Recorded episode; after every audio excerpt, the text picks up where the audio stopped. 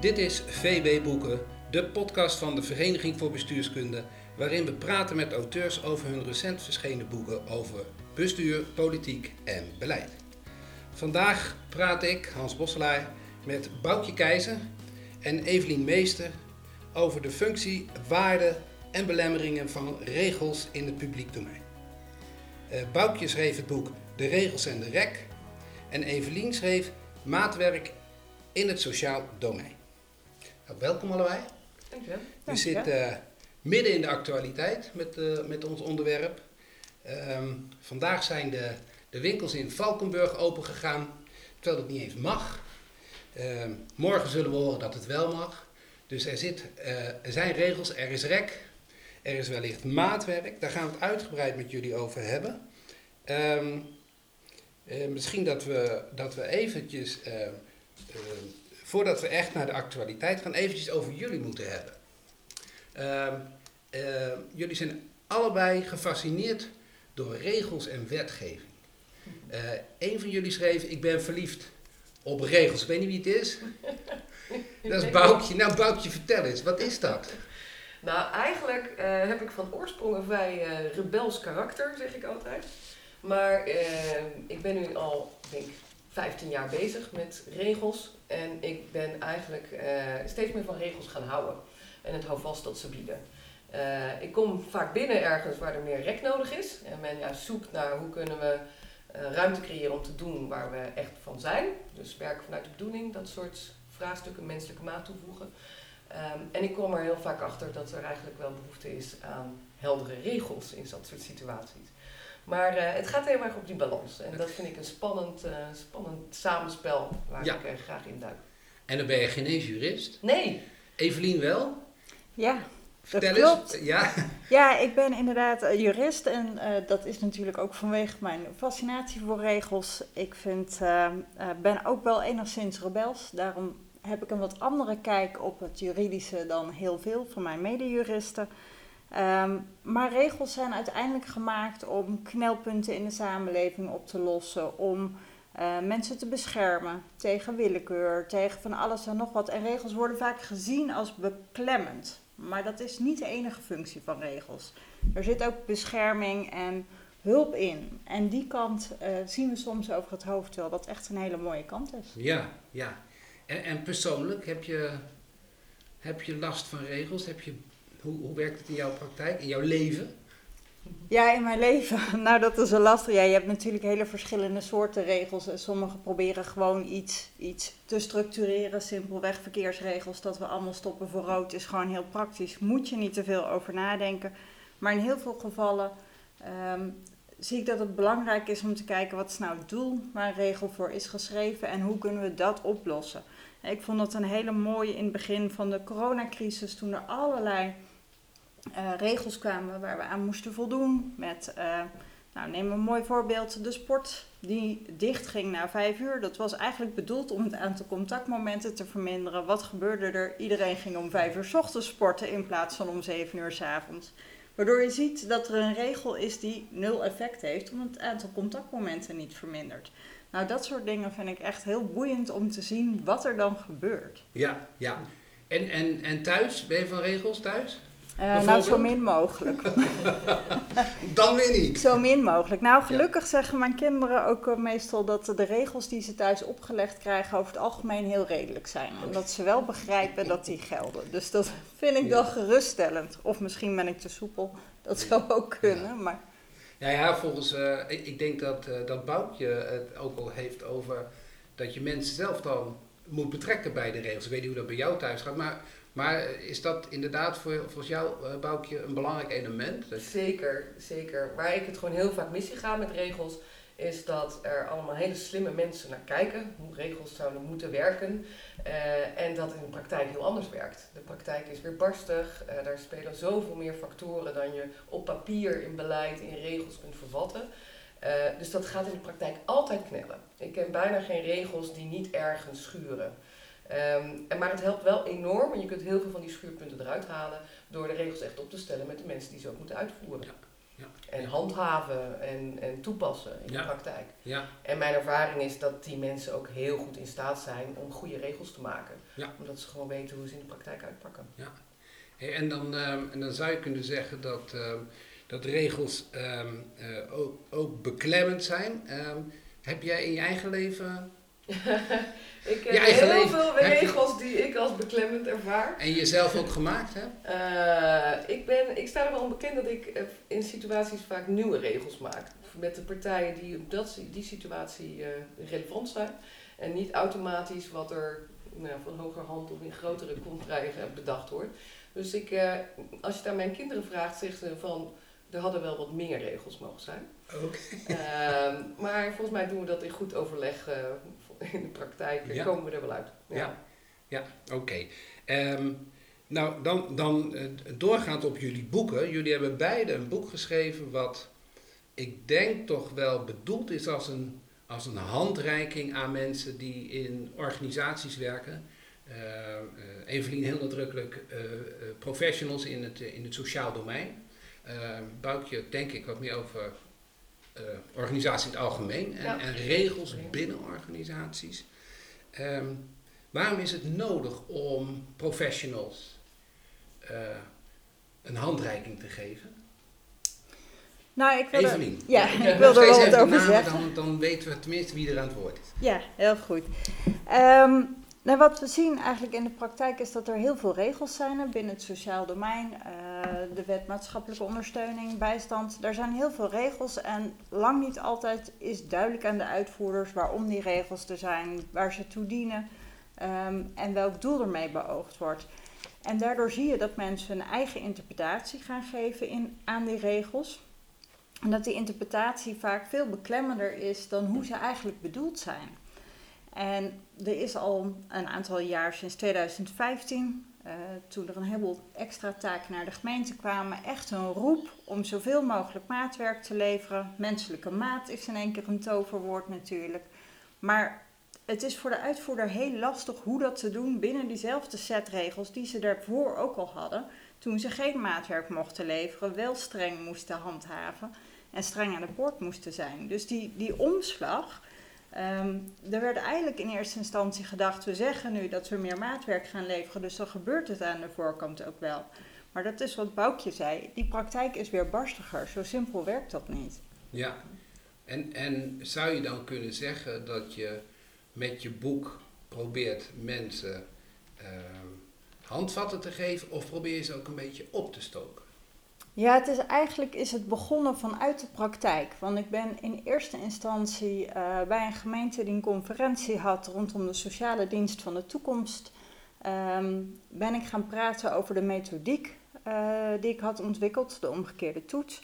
Ehm, en het leuke was, ze waren enorm aan het puzzelen met een, een specifieke casus. Daar waren ze de hele ochtend mee bezig geweest, met een heleboel professionals erbij. En in de middag kwam ik en ik heb in een paar minuten die methode uitgelegd. En één iemand die verzucht een beetje wanhopig had dat eerder gezegd, dan waren we binnen vijf minuten klaar geweest. Dus dat was, dat was heel opvallend. Maar er gebeurde nog iets. Ehm, bij het bespreken van die casus kwamen heel veel argumenten naar voren die helemaal niets met de wet en regelgeving te maken had, maar puur met de referentie van de mensen zelf, hun eigen referentiekader. Het ging over een alleenstaande moeder met zeven kinderen. Ehm, en het ging helemaal niet over de vraag of deze mevrouw wel of niet recht had op bijstand, maar over de vraag: moet ze wel zoveel kinderen krijgen als ze geen geld heeft? Waarom wil ze niet scheiden van haar man? Allemaal vragen die niet ter zake doen. En dat vond ik heel intrigerend, omdat je dus ziet dat we regels opstellen, maar de besluitvorming wordt helemaal niet genomen op basis van die regels, maar op basis van je eigen referentiekader. Nou, we zijn toen met die methode verder gegaan. Ik ben bij meer gemeenten geweest en ik kwam steeds hetzelfde patroon tegen. En dat was eigenlijk het moment waarop ik dacht, ja, dit moet ik op gaan schrijven, want hier loopt dus elke gemeente tegenaan.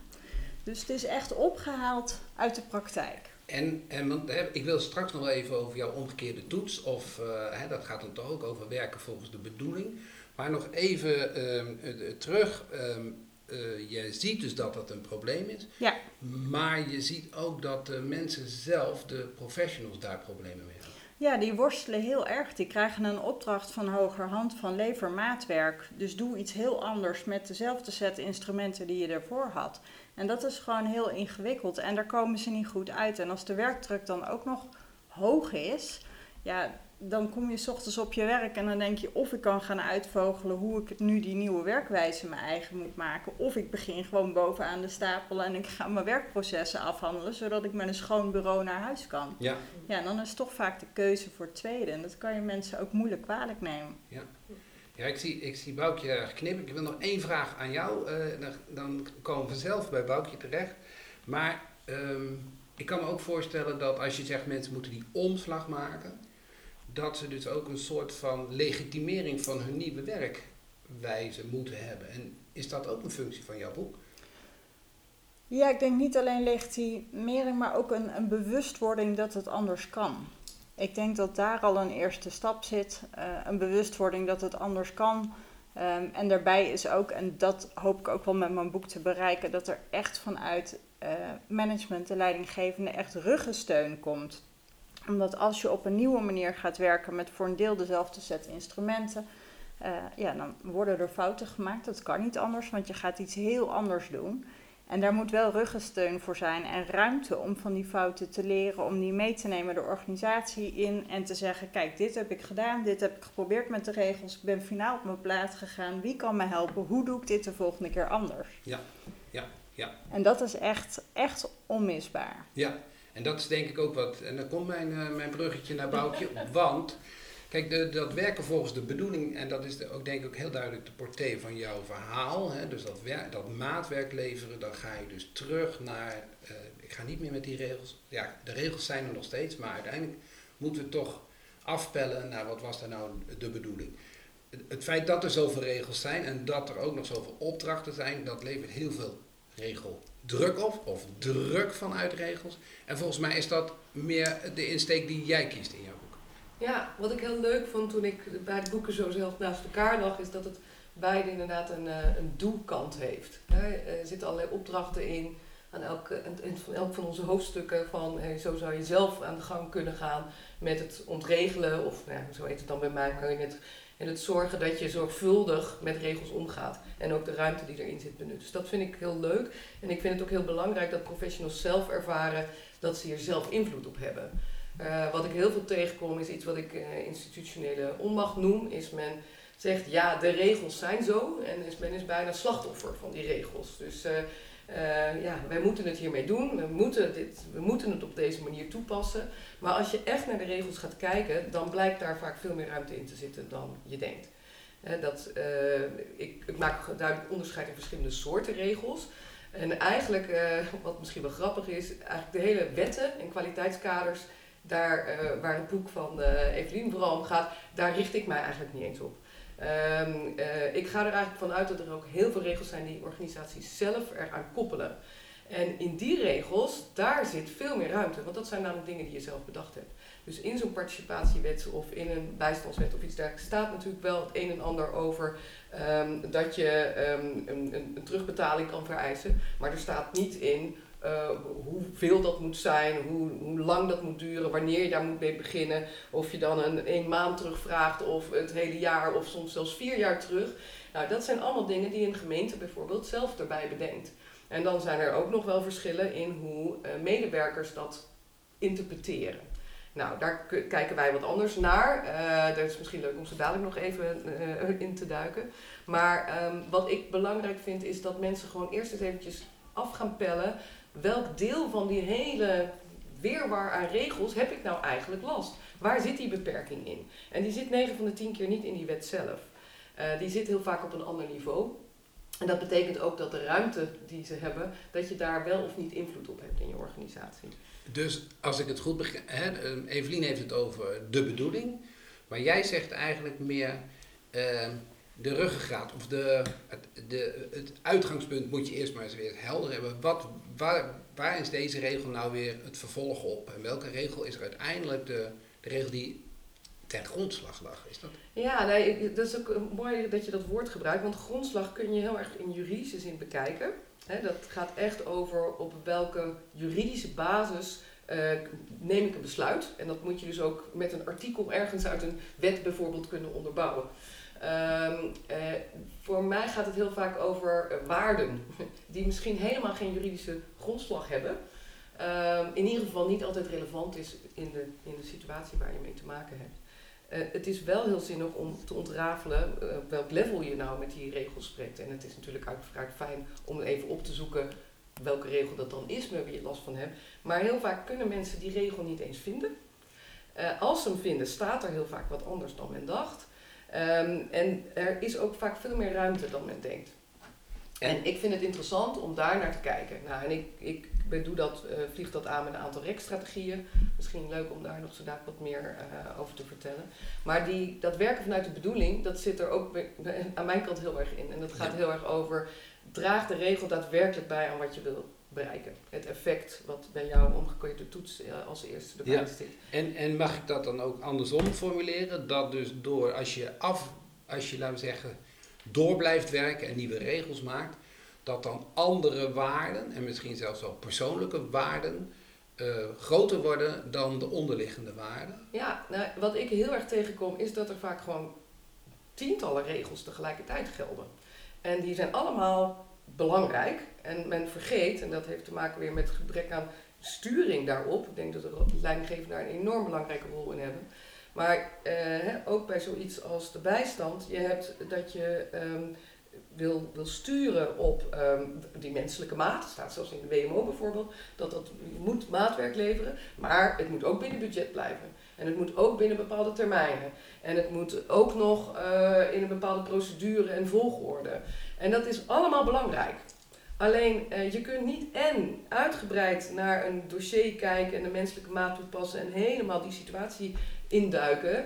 Um, dat kan je niet doen als je een caseload hebt van een aantal honderd ja. en je die in een paar weken af moet werken. Dus er is een spanning tussen uh, snelheid en zorgvuldigheid Ja. bijvoorbeeld. Ja. En dat wil niet zeggen dat je het een maar helemaal moet opofferen voor het andere, maar het helpt al heel erg als iedereen zich rekenschap van gaf van dat daar een spanning is. Ja. En niet denkt van, oh, menselijke maat wordt een nieuwe grote waarde waar iedereen achteraan moet rennen. Als je tegelijkertijd ook budgeteisen hebt en snelheidseisen. Dat schuurt gewoon. En het helpt heel erg als ook het bestuur zich daar rekenschap van geeft.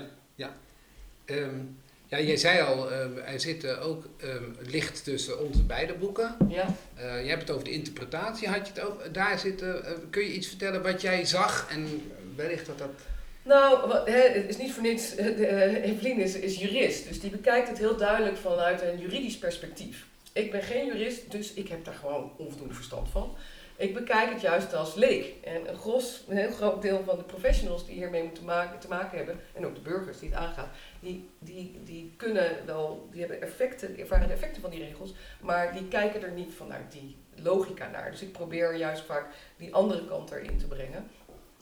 Um, dus ik kijk gewoon ook naar, naar regels wel uh, dat het effect wat ze willen bereiken. Ik denk dat we daar hetzelfde erin zitten. En daar zitten allerlei ook een hiërarchie in waarden en effecten die je voor ogen hebt. Uh, alleen ik vertaal het niet naar welke grondslag van welke wet komen we dan, komt hier dan feitelijk in de knel. Ja, ja.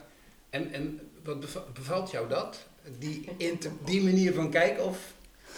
Nou ja, ik vind het een hele mooie uh, aanvullende manier van kijken. Omdat inderdaad um, uh, richt ik me in mijn boek meer op de, op de wetten die de professionals uitvoeren. En daar kun je natuurlijk niet alleen maar vanuit de leekpositie naar kijken. Maar er zijn ook heel veel werkprocessen, uh, interne regels, soms verordeningen die vastgesteld zijn door de gemeenteraad of beleidsregels vastgesteld door het college. Maar ook gewoon werkinstructies waar natuurlijk heel veel uh, knelpunten in zitten. Heel mooi voorbeeld daarvan vind ik bij de schuldhulpverlening, waar heel veel mensen buiten de schuldhulpverlening worden gehouden omdat ze nog een keer een schuld hebben gemaakt, hè, recidive, of dat ze een fraudevordering hebben. Terwijl er in de wet helemaal geen uitsluitingsgronden zijn. Die zitten allemaal lokaal. En daar zie je dat heel veel mensen knelpunten ervaren in de wet die inderdaad heel ergens anders staan. Dus ik denk dat het heel erg uh, mooi aanvullend is. Um, wat het verschil daartussen is, is dat de wetten die die professional uitvoert, dat is een gegeven. He, die kun je niet zo 1, 2, 3 aanpassen. Dus daar zul je op een andere manier mee om moeten gaan als je daar de ruimte wil zoeken. En daar vind ik het heel belangrijk dat we echt kijken wat beoogt die wet nou te bereiken? Wat is de grondwaarde van die wet? Waarom is die ooit opgesteld? En bereiken we dat door deze regel precies zo toe te passen? Omdat ik de artikelen uit de wet echt zie als instrumenten om het doel van die wet te bereiken. En dat vergeten we soms. Hele mooie daarin vind ik, als ik een voorbeeld mag noemen, ehm, is dat we binnen, eigenlijk binnen alle wetten in het sociaal domein heel erg op zelfredzaamheid zitten. Maar als een inwoner dan komt met een probleem en een eigen oplossing, dan mhm. zeggen we heel vaak, ja maar die oplossing die kan niet. Die past niet binnen ons systeem. Ja, en dat is natuurlijk ontzettend ingewikkeld. Omdat je dan het doel van die wet, namelijk het bevorderen van die zelfredzaamheid, direct onderuit schoffelt door zo'n eigen uh, bedachte oplossing uh, direct af te schieten. En wil niet zeggen dat elke oplossing die iemand bedacht heeft altijd maar kan. Maar je kunt op zijn minst samen gaan kijken van... hé, hey, wat goed dat je zelf in actie bent gekomen. En laten we eens even kijken hoe we dat naar de toekomst toe uh, goed kunnen organiseren. Ja. En dus dat is een hele andere manier. En volgens mij zijn die dingen dus heel aanvullend. De grondwaarden van de wetten en in de, in de organisatie zelf. Echt kijken, wat hebben we nou aan regels? Zijn ze er überhaupt inderdaad? Want die verzonnen regels, die komen mij ook heel bekend voor. de spookregels. Ja, de spookregels, ja. Die er helemaal niet zijn, alleen in de hoofden. Ja, ja, ja. Ja, ik zit een beetje met, uh, dat is toch ook een mooi eh, brugje naar die bedoeling. Mhm. Want uh, dat is denk ik nu heel het, uh, het modebegrip, hè? werk volgens de bedoeling. Ehm, terwijl ehm, het probleem wellicht is dat de bedoeling steeds minder duidelijk is. Ehm, hè, als je een, een, regel hebt, de AOW, hè, daar is het eigenlijk een vrij simpel iets van. Als je 65 bent, dan ben je dus volgens de norm, of 67, ben je uh, te oud, of mag je, mag je rusten, of wat ook, en, en dan geven we een uitkering. Uh, wat jij al schrijft, uh, of zei, zelfredzaamheid is een doel van mensen hè, die, die om, om hulp vragen van de overheid. Maar er zijn veel meer doelen, hè? dat mensen dus een, een, menswaardig bestaan kunnen leiden, gelijkheid. Dus, dus hoe, hoe werk je nou, hoe kom je nou achter een, hoe werk je nou aan een afweging van, of hoe kom je tot de primaire doelstelling in jullie, in jullie beide strategieën? Ja, dat is, dat is echt zoeken. En wat uh, ik altijd probeer te doen, echt heel simpel, is al die verschillende doelen maar eerst gewoon eens een keer in beeld brengen. En, en dan zie je dat mensen er steeds meer bevinden. En dan echt letterlijk hiërarchie daarin aan gaan brengen. Wat vinden we nou belangrijker? Die zelfredzaamheid of dat budget of dat er niet mee gefraudeerd wordt. of uh, dat de juiste mensen het wel krijgen en andere mensen niet. Dus, en, en dat zijn allemaal gelijkheid, dat iedereen dezelfde, op dezelfde kan rekenen om de willekeur te voorkomen. Um, en ja, dat, dan vraagt het eigenlijk om leiderschap om op een gegeven moment te zeggen van in die hele cacophonie van doelen helpt het dat we hiërarchie aanbrengen. Dus ik noem dat regelhiërarchie. Om gewoon te zeggen van we vinden dit nu belangrijker dan dat. Het enige is wat je heel erg in de, in de politiek ziet, uh, rondom ook bijvoorbeeld zo'n toeslagenaffaire. Um, ooit vond men fraude voorkomen ontzettend belangrijk. En heeft men alle ruimte uh, om een keer fout te maken er ongeveer uitgesloopt. En fraude wordt heel heftig bestraft. Nou, dan krijg je een toeslagenaffaire waarin mensen met hele kleine vergrijpen op een onevenredig strenge manier gestraft worden. Nu is het weer iedereen die ook maar iets van last heeft kunnen hebben van die toeslagenaffaire moet gecompenseerd worden. Nou, dat gaat om, inmiddels om bedragen die uh, de compensatie is groter dan wat er ooit aan toeslagen is toegekend in Nederland. Dus dat schuift er weer niet die andere kant door. We moeten in elk geval helemaal ervan uitgaan dat mensen het goed bedoelen en ze helpen om het goed te doen. Nou, dat, je zal dit altijd krijgen, dus het heeft een politieke dynamiek. Maar het helpt wel dat het zichtbaar wordt dat het uh, strijdige dingen zijn soms. Ja, en, en hebben jullie. Uh, nee, nee, eerst mij toch Evelien. Want hè, ik vroeg hoe kom je tot die afweging? Nou, jij hebt ook heel duidelijk een, een strategie, hè? Uh, omgekeerde toets. Ja. kun je daar iets over vertellen? Hoe, hoe jouw optiek werkt? Ja, uh, zeker. Um, voordat ik iets over de omgekeerde toets zeg, nog heel eventjes terug naar de bedoeling. Um, ik ga zelf altijd liever uit van het effect, omdat de bedoeling is eigenlijk wat ik eh, wil voor iemand anders en het effect is wat het resultaat is voor die ander. Uh, en een van de dingen die ik veel zie terugkomen in het sociaal domein is dat mensen te veel vanuit hun eigen referentiekader uitgaan. Hè? Van in mijn situatie zou ik dat willen, dus ik regel dat ook voor die persoon. Terwijl die misschien iets heel anders nodig heeft. Um, ja, wat we hebben gedaan is in eerste instantie inderdaad nagaan welk effect wil iemand bereiken. de inwoner die met een hulpvraag bij de gemeente komt. Dus dat is echt de eerste stap. En van daaruit gaan we kijken, past dat bij de, de grondwaarden van de wet? De reden dat die wet ooit is geschreven. Um, vervolgens gaan we echt het brede plaatje samenstellen om te kijken wat gebeurt er dan? Wat zijn de effecten op korte en lange termijn? En daar speelt ook een hele belangrijke rol de uitgangspunten van de organisatie. Dus dat is inderdaad Hetzelfde als wat Boukje zegt, we gaan echt met het management vooraf zitten om echt te bespreken wat wil je nou bereiken, wat merkt de inwoner ervan en dat ook helemaal heel ver doorvoeren. Dus als jullie zeggen zelfredzaamheid is belangrijk, wat betekent dat dan als er iemand komt die een eigen oplossing heeft bedacht? Als je zegt uh, budget is niet leidend, wat ga je dan doen als iemand een uitbouw wil Um, omdat hij uh, zijn trap niet meer op kan komen en die wil een vissengraat pakketje en uh, gouden deurknoppen. Ja, dat soort vragen krijgen wij namelijk af en toe echt binnen. Um, hè, dus in hoeverre ga je dat echt doorakkeren? Uh, en wat heel leuk is, is om dan met de professionals, met de medewerkers echt te gaan zitten en te zeggen, nou dit zijn de belangrijkste dingen die het management benoemt, de drie belangrijkste dingen. Wat denk je dat je klant van je verwacht of de inwoner? Uh, wat denk je dat je collega van je verwacht en wat denk je dat je uh, leidinggevende van je verwacht? En dan krijg je een hele mooie, mooie set aan verwachtingen die vaak totaal niet overeenkomen. Hè? Die drie, de inwoner, collega en leidinggevende. Ja, en dan is de taak om professional en management samen uh, te laten nadenken over, maar hoe leggen we dit nu precies uit? Als dit nu onze belangrijkste doelen zijn, wat betekent dat dan voor de praktijk? En wat doe ik daarmee als er een inwoner tegenover me zit? Dus we maken het dan echt heel concreet in uh, situaties, zodat het echt goed na te gaan is wat we van elkaar kunnen verwachten. Ja, ja. dus dit is in die zin niet echt een, een handboek. Het is niet zo dat als je jouw boek leest dat je dan weet hoe je het moet doen. Maar veel meer hoe je het gesprek aangaat. Ja. Hoe je tot die afwegingen gaat komen. Wat de norm is binnen, jullie, binnen jouw organisatie. Dat zijn dan de, ja. Dat is eigenlijk waar je naartoe En dat is denk ik waar Boukje ook naar, uh, naar streeft. Ja. Um, uh, ik, ik zit dan wel um, uh, te denken. Um, hè, eigenlijk hebben we het over tijd, hebben we het over aandacht of respect of, of elkaars opvattingen, elkaars positie serieus nemen. hoe staat het ervoor in organisaties waar jullie komen? Nou, uh, gelukkig blijft het heel vaak niet bij praten. Dat is, dat is ook wel heel erg hoe, hoe wij werken. We proberen het ook meteen te gaan doen.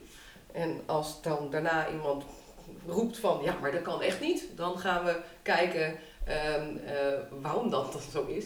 Omdat we heel vaak merken dat als we beginnen met alle beren op de weg of eerst een heel uitgebreid plan maken, dat um, er zoveel bezwaren zijn die eigenlijk als je helemaal aan de gang gaat en laat zien dat het ook anders kan, um, helemaal niet meer opkomen dagen, die beren.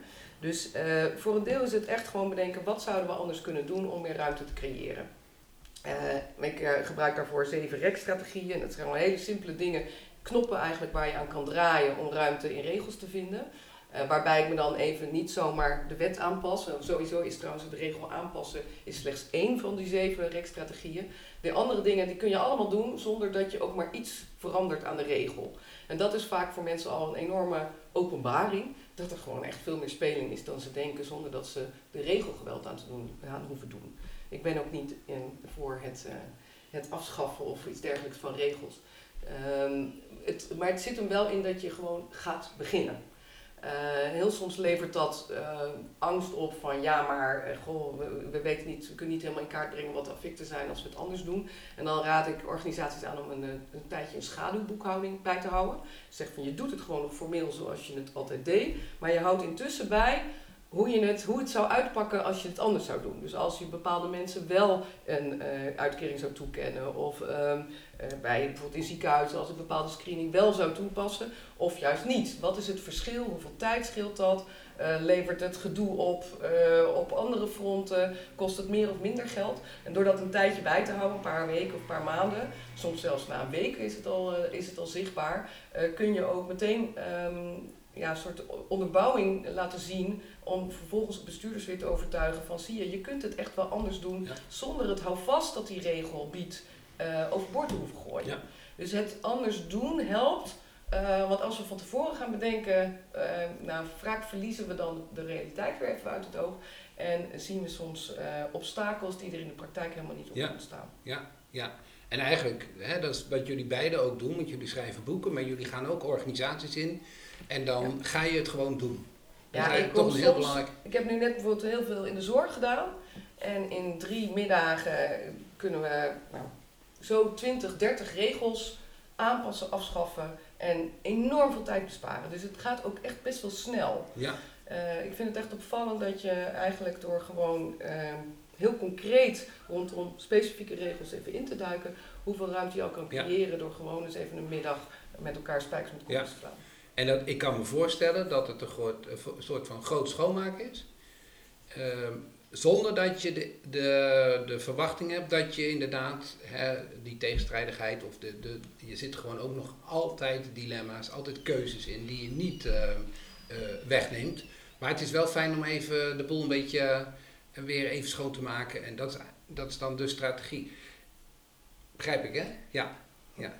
Ja, dat is zeker een manier waarop, je het, uh, waarop je het kan doen. Hey, en dan, want ik, ik was nog even getriggerd door Evelien, die zei, uh, je gaat aan de, aan de managers het vragen en aan de professionals, en je gaat vragen aan de professionals wat ze denken dat de cliënten, hoe, hoe kun je de cliënten zelf uh, hier ook in dit proces betrekken? Doen jullie dat? Denk je over? Ja, dat doen we wel. Um, en dat heeft eerlijk gezegd meer voeten in de aarde gehad dan we vooraf dachten. We dachten vooraf van nou, dit vinden uh, mensen ontzettend fijn, want ze krijgen veel meer ruimte om mee te denken over wat ze zelf willen. Um, hè, we hebben ook een ander type verordening, lokale regelgeving uh, ontwikkeld, waarbij de cliëntenraad niet meedenkt over uh, hoe hoog is het percentage wat je aan strafkorting krijgt als je iets niet hebt gedaan, maar meer meedenkt over welke waarden vinden wij nu belangrijk heb je een veel gelijkwaardiger gesprek dan over juridisch uh, gesteggel met de juristen van de gemeente. Um, en grappig genoeg was dat in het begin echt heel lastig, omdat mensen, uh, ook die afhankelijk zijn van de gemeente, ook wel veel behoefte hebben aan hele exacte uh, vinklijstjes. Dan krijg ik iets wel en dan krijg ik iets niet. Hè. En die open ruimte is ook wel eng. Zeker in combinatie met wat minder vertrouwen in de overheid. Dus daar zijn we echt wel mee bezig geweest. Hoe kun je nou die inwoner zelf betrekken, zelf ondersteunen om mee te denken over wat hij nou wil bereiken. Um, dus dat is iets, daar ondersteunen we met name de, de, de, de klantmanagers en consulenten in om dat op een goede manier voor elkaar te krijgen. Um, dus daar zijn we wel veel mee bezig. Uh, om nog even kort terug te komen op de vraag hoe staat dat nou bij de organisaties. Wat ik wel merk bij gemeenten is dat ze best wel last hebben uh, van de actualiteit. Er een aantal jaar geleden uh, de kranten bol stonden van mensen met bijstand hebben eigen huizen in het buitenland. Hoe kan dat nou?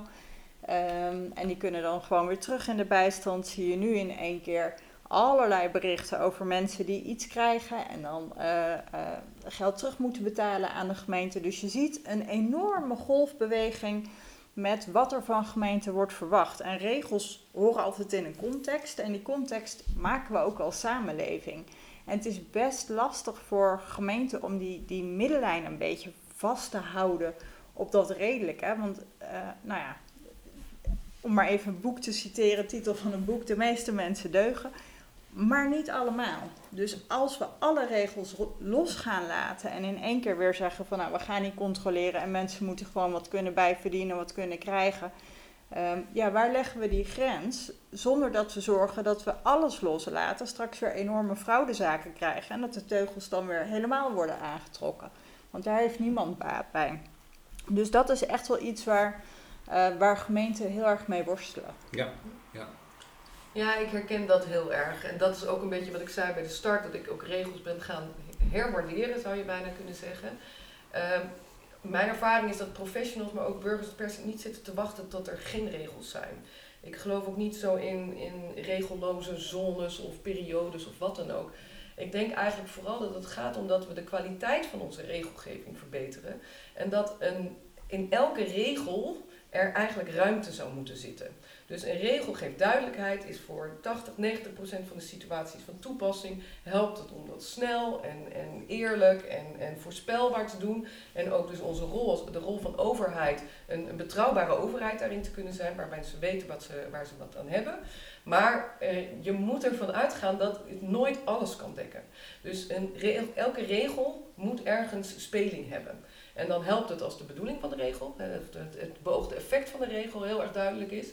Um, en, maar ook dat je je werkprocessen daarop inricht. Dus uh, die 80, 90 procent is helder. Dat moet je snel kunnen beslissen op basis van duidelijke criteria die zowel bij de beoordelaar als bij degene die beoordeeld zijn, worden uh, duidelijk zijn. Maar je moet ook altijd een proces hebben voor die casussen waarvan je denkt, ja, hier is het toch echt net anders dan wat wij kunnen bedenken op het moment dat we die regels ja. opstellen. Ja. Ik noem dat een beetje de, de regelruimte-paradox. Een goede regel heeft ruimte.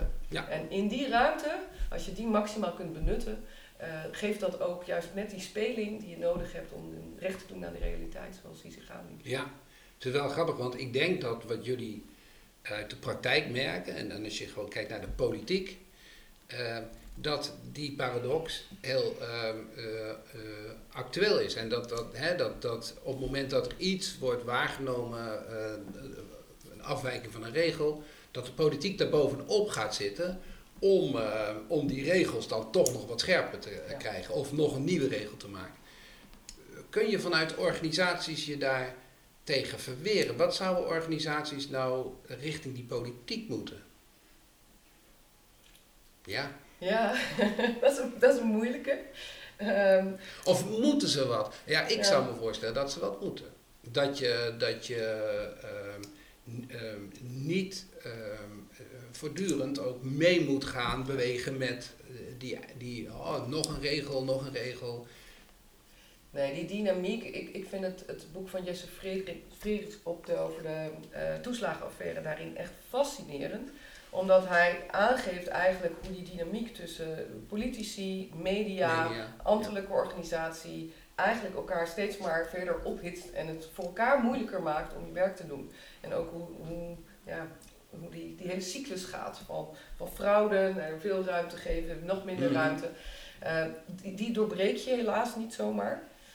Um, maar ik denk dat wij wel als uh, samenleving, als organisaties, ook vaker mogen teruggeven aan de politiek. Je stelt een onmogelijke opdracht. Je geeft ons een onmogelijke opdracht. Ja. Um, en dat kom ik eigenlijk in heel veel organisaties tegen, dat ze schroom hebben om daarin af en toe gewoon iets steviger een vuist ja. te maken. Ja. Naar de politiek, dat, uh, ja, wat je gisteren vraagt. Uh, en wij nu eindelijk met veel moeite snel hebben opgetuigd. Dat je niet morgen weer kan zeggen dat het de andere kant op moet. Ja. En dan ook nog, vaak krijgen ambtenaren daar de schuld van. En dat is echt iets wat mij soms raakt. Als ik zie hoe hard er gewerkt wordt.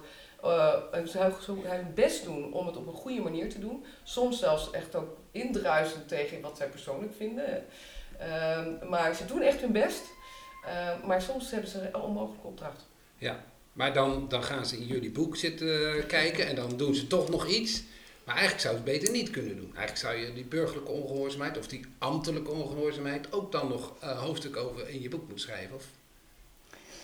Nou, of je over ambtelijke ongehoorzaamheid iets in het boek zou moeten schrijven, dat is, dat is vraag Voor een jurist wel erg lastig. Voor juristen heel lastig, inderdaad. Nee, maar ik denk vooral dat de taak is om uh, echt een beetje die rust te bewaren en de feiten helder te krijgen. Want uh, ziet, dat vond ik een heel mooi voorbeeld uh, van die hele toestand rondom die mevrouw die boodschappen had gekregen van haar moeder. Dat is heel erg vreemd van ze kreeg een tas boodschappen en toen 7000 euro boete. Terwijl als je de uitspraak van de Centrale Raad doorleest, had ze ook een Harley, had ze ook een, ik meen dat het een Audi was. Uh, maar in ieder geval een auto in een duurdere segment, zoals dat zo mooi in de pers kwam. Um, als de journalist iets anders had geschreven, namelijk mevrouw heeft een Harley en een Audi uh, en de gemeente doet niks, dan waren er hele andere Kamervragen gesteld, hele andere vragen in de gemeenteraad. Dus volgens mij is ook de taak van die ambtenaren om even af en toe dit soort zaken terug te brengen. En als er vragen over gesteld worden, eerst even te zeggen: laten we even de context duidelijk maken.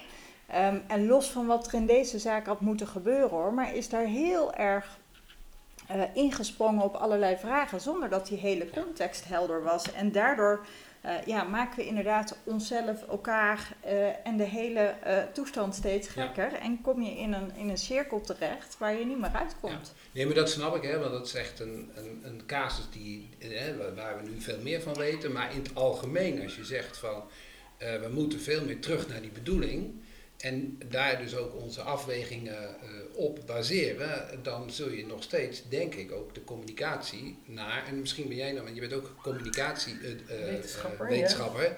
dan zou je toch ook iets moeten doen richting die politiek. en misschien ook wel richting de burgers. Um, nou, ik zie daar een aantal dingen. Ik, het valt mij echt op dat we in Nederland heel gehoorzaam zijn.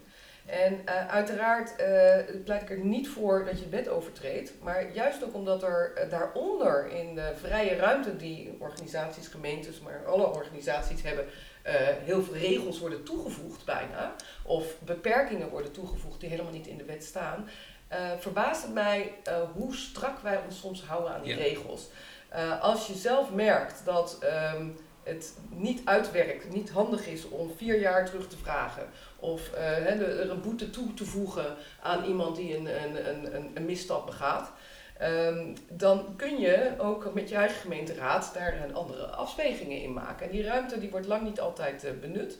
Um, en het, daarin mogen, vind ik, mogen professionals en bestuurders best wel wat meer lef hebben. Ja. En ook geldt, uh, dat zie je ook nu bij de participatiewet, op een gegeven moment komt er maatschappelijk zoveel uh, discussie over of die wet uitvoerbaar is in de praktijk. Nou, dan kun je nog helemaal nagaan waar dat dan precies zit, die onuitvoerbaarheid ervan. Maar als dat vanuit verschillende kanten hetzelfde geluid komt, dan wordt het op een gegeven moment natuurlijk ook politiek ja. interessanter om te zeggen, misschien moeten we toch bepaalde ja. uh, bepalingen eruit halen of aanpassen. Dus uh, ja, ik geloof wel dat um, men soms wat meer lef mag hebben. En niet altijd zo bang moeten zijn. Want ja, een, een, als je een boete krijgt van de overheid kan dat heel vervelend zijn. Maar soms is het dat echt wel waard. Ja. Uh, dus durf een beetje meer en een stevig gesprek met je gemeenteraad. Nou, dat lijkt mij een klein offer voor uh, het, het, het, echt veel meer kunnen doen waar jij in gelooft als ja. organisatie. Ja, dus en, en in die zin is het toch wel, je zijn jullie boeken denk ik beide wel een beetje een oproep tot dat nou ja, op zijn minst. Uh, nou, het zou niet rebels. Uh, jullie, ik, nou, je komt niet heel rebels over. Ik haal Pippi Lankhuis erbij, die is lekker rebels. Ja, ja, precies. Maar, maar dat is dat één is van de. Één van ja, de strategieën. Ja, ja. Nee, maar dus, dus, maar en, en dan denk ik ook, als ik het zo hoor, dat het dus heel belangrijk is om als organisatie veel meer bezig te zijn, tijd te nemen, aandacht te geven aan. Wat gebeurt er in die praktijk? Wat gebeurt er? Welke effecten zien we? Ja. Dus je zou veel meer een, een systeem moeten hebben om een vinger aan de pols te hebben. En dat ook voortdurend te communiceren met zowel de politiek als met, met uh, de burgers. En, en dus die vinger aan de post is ook bij die burgers. Als ik dat zo een beetje mag samenvatten. Ja. ja. Nou, ik, ik, uh, nee, eigenlijk het enige wat ik misschien nog wel interessant zou vinden, uh, we hebben nog een paar minuutjes, dan wil ik het, wilde ik het afsluiten. Maar um, je zou kunnen zeggen dat, dat alle regels um, uiteindelijk toch nog wel heel erg passen in, als we het een beetje toch vanuit het Weberiaanse denken, hè, dat je toch zegt, ja, eigenlijk zijn we toch altijd bezig met al die instituties, met al die organisaties, om, om een, een soort van kapitalistisch, een beetje, hè, eh, eh, we moeten met elkaar werken, we moeten geld verdienen, we moeten presteren. Uh, dus, dus in die zin zou je kunnen zeggen, houden we het ook met, met onze instituties en met die regels daarbij in stand. Nou heb je bijvoorbeeld in de bijstand uh, die experimenteermogelijkheden. Uh, daarmee zou je misschien ook het, het laten we zeggen, meer de waarde uh, discussie uh, open kunnen breken. Is dat ook iets wat vanuit, wat we, wat we vanuit uitvoerende organisaties mogen verwachten of zelfs moeten verwachten? Evelien knikt heel hard. Ja, ja, dat vind ik absoluut. Ja, we werken natuurlijk vanuit bepaalde waarden. Um, ik licht dat in een boek ook wel toe. Hè. We hebben natuurlijk ons hele systeem ook opgebouwd uit de waarden vanuit de verlichting. Um, en die waarden vergeten we heel vaak, waardoor we puur naar de regeltjes kijken, terwijl we veel meer terug zouden moeten eh, naar die waarden en die regels puur als instrumenten zouden moeten zien om die waarden te realiseren. Dus wat mij betreft, en dat maakt denk ik dat ik ook een wat ander type jurist ben dan gemiddeld, ehm, zouden die waarden voorop moeten staan en die regels puur instrumenten om die waarden te realiseren. Te zorgen dat er voor iedereen ehm, nou, het welzijn uh, verbeterd wordt, het welbevinden. En dat gaat boven rechtmatigheid. Ja, maar, maar nog even naar die, naar die verlichtingswaarde, hè, dat we toch uh, alles kunnen maken en het steeds efficiënter kan en zo. Hè, dat is natuurlijk ook een beetje de waarde die we uit de verlichting hebben meegekregen.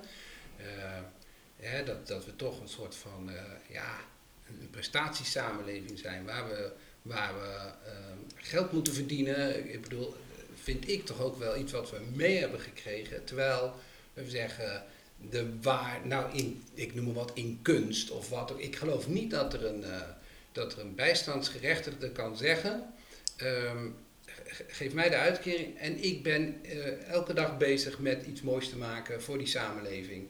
En um, die er wat anders uitziet dan we in betaald werk zouden uh, moeten gieten. Nee, dat hebben we niet meer inderdaad. Maar als ik kijk naar naar de verlichting, en dat, dat neem ik het liefst ook samen met de psychologische uh, basisbehoeften, met name uh, autonomie, uh, is natuurlijk een hele belangrijke. Dat mensen ruimte hebben om hun leven in te richten zoals ze dat zelf willen. Dat kan niet volledig inderdaad, want we hebben een vangnet en geen basisinkomen. Hè, dan was het een ander verhaal geweest. Um, maar echt wel een stukje autonomie terug om zelf na te denken hoe je je leven in zou willen richten. Uh, nou, gelijkheid, daar zouden we een hele podcast over kunnen houden, omdat dat, nou, vind ik heel lastig. Gelijke kansen zijn er niet alleen al omdat niet iedereen gelijk is, niet iedereen heeft gelijke vaardigheden, mogelijkheden, uh, maar toch zoveel mogelijk streven naar dat iedereen zichzelf kan ontwikkelen tot wie die wil zijn, hoe die wil zijn en hoe die in het leven wil staan. Ja. En, maar in hoeverre zouden jullie boeken op die manier daar ook aan bij kunnen dragen? Nou, doordat mensen zelf mogen nadenken over de effecten die ze willen bereiken, betrek je ze heel erg bij het maken van hun eigen keuzes en hun eigen pad volgen. En ben je dus als gemeente uh, ondersteunend, faciliterend om mensen, inwoners, hun eigen pad te laten mm. volgen. Mm. En dat is dus wat anders dan ik ga vinken of ja. je wel of geen recht hebt. Ja. ja. Ja, ik vind het een, een mooie insteek. En ik, ik, ik zie regels, uh, denk ik net als Evelien, als een instrument. Regels zijn um, manieren om gedrag te sturen. En um, welk gedrag je wil in de samenleving, wat je belangrijk, dat, dat illustreert welke waarden je belangrijk vindt. En um, daarvoor geldt het, het, hebben we waarden die echt op individueel niveau spelen. Hè, die, die zelfexpressie, zelfontplooiing, autonomie, dat vinden we hele belangrijke dingen. Maar ik zie ook dat elke organisatie heeft zijn eigen waarden. Dus uh, hè, waartoe, waartoe is deze organisatie op aarde? Wat is de, wat is de toegevoegde waarde daarvan? En um, ik vind het opvallend dat er organisaties veel regels hebben op het gebied van efficiëntie. En eigenlijk soms weinig regels over uh, hun eigen effectiviteit gebaseerd op die identiteit waar ze voor staan. Dus um, een organisatie die zich um, die claimt dat ze mensgericht zijn of klantgericht zijn of um, bijdragen aan veiligheid. Waar blijkt dat uit? Of zijn we vooral bezig met veiligheid invullen met protocolletjes en, en uh, dat niemand zijn teen stoot? Mm -hmm. Dat is niet die ja. bijdrage. Die bijdrage zit op een, op een hoger niveau, op een hoger maatschappelijk niveau. En ik vind dat elke organisatie erover na moet denken: wat is het dan wat mijn toegevoegde waarde is? En hoe kan ik zorgen dat uh, nou, mijn medewerkers, maar ook uh, de producten of de diensten die ik lever, ook daar daadwerkelijk aan bijdragen? En dan kunnen regels heel uh, ja. behulpzaam zijn, maar je hoeft dat ook niet allemaal met regels te regelen. Nee, nee, nee. Ja, en, dan, en, dan, en dan zou ik zeggen dat als je ook merkt dat die waarden van jou de, strijdig zijn met de waarden van bijvoorbeeld je cliënten, dan zal je dat dus ook bespreekbaar moeten maken en op zijn minst uit moeten kunnen Ja, het helpt al als ja, een, een organisatie zal niet snel zeggen: uh, mijn doel is om uh, de lucht te vervuilen, bijvoorbeeld.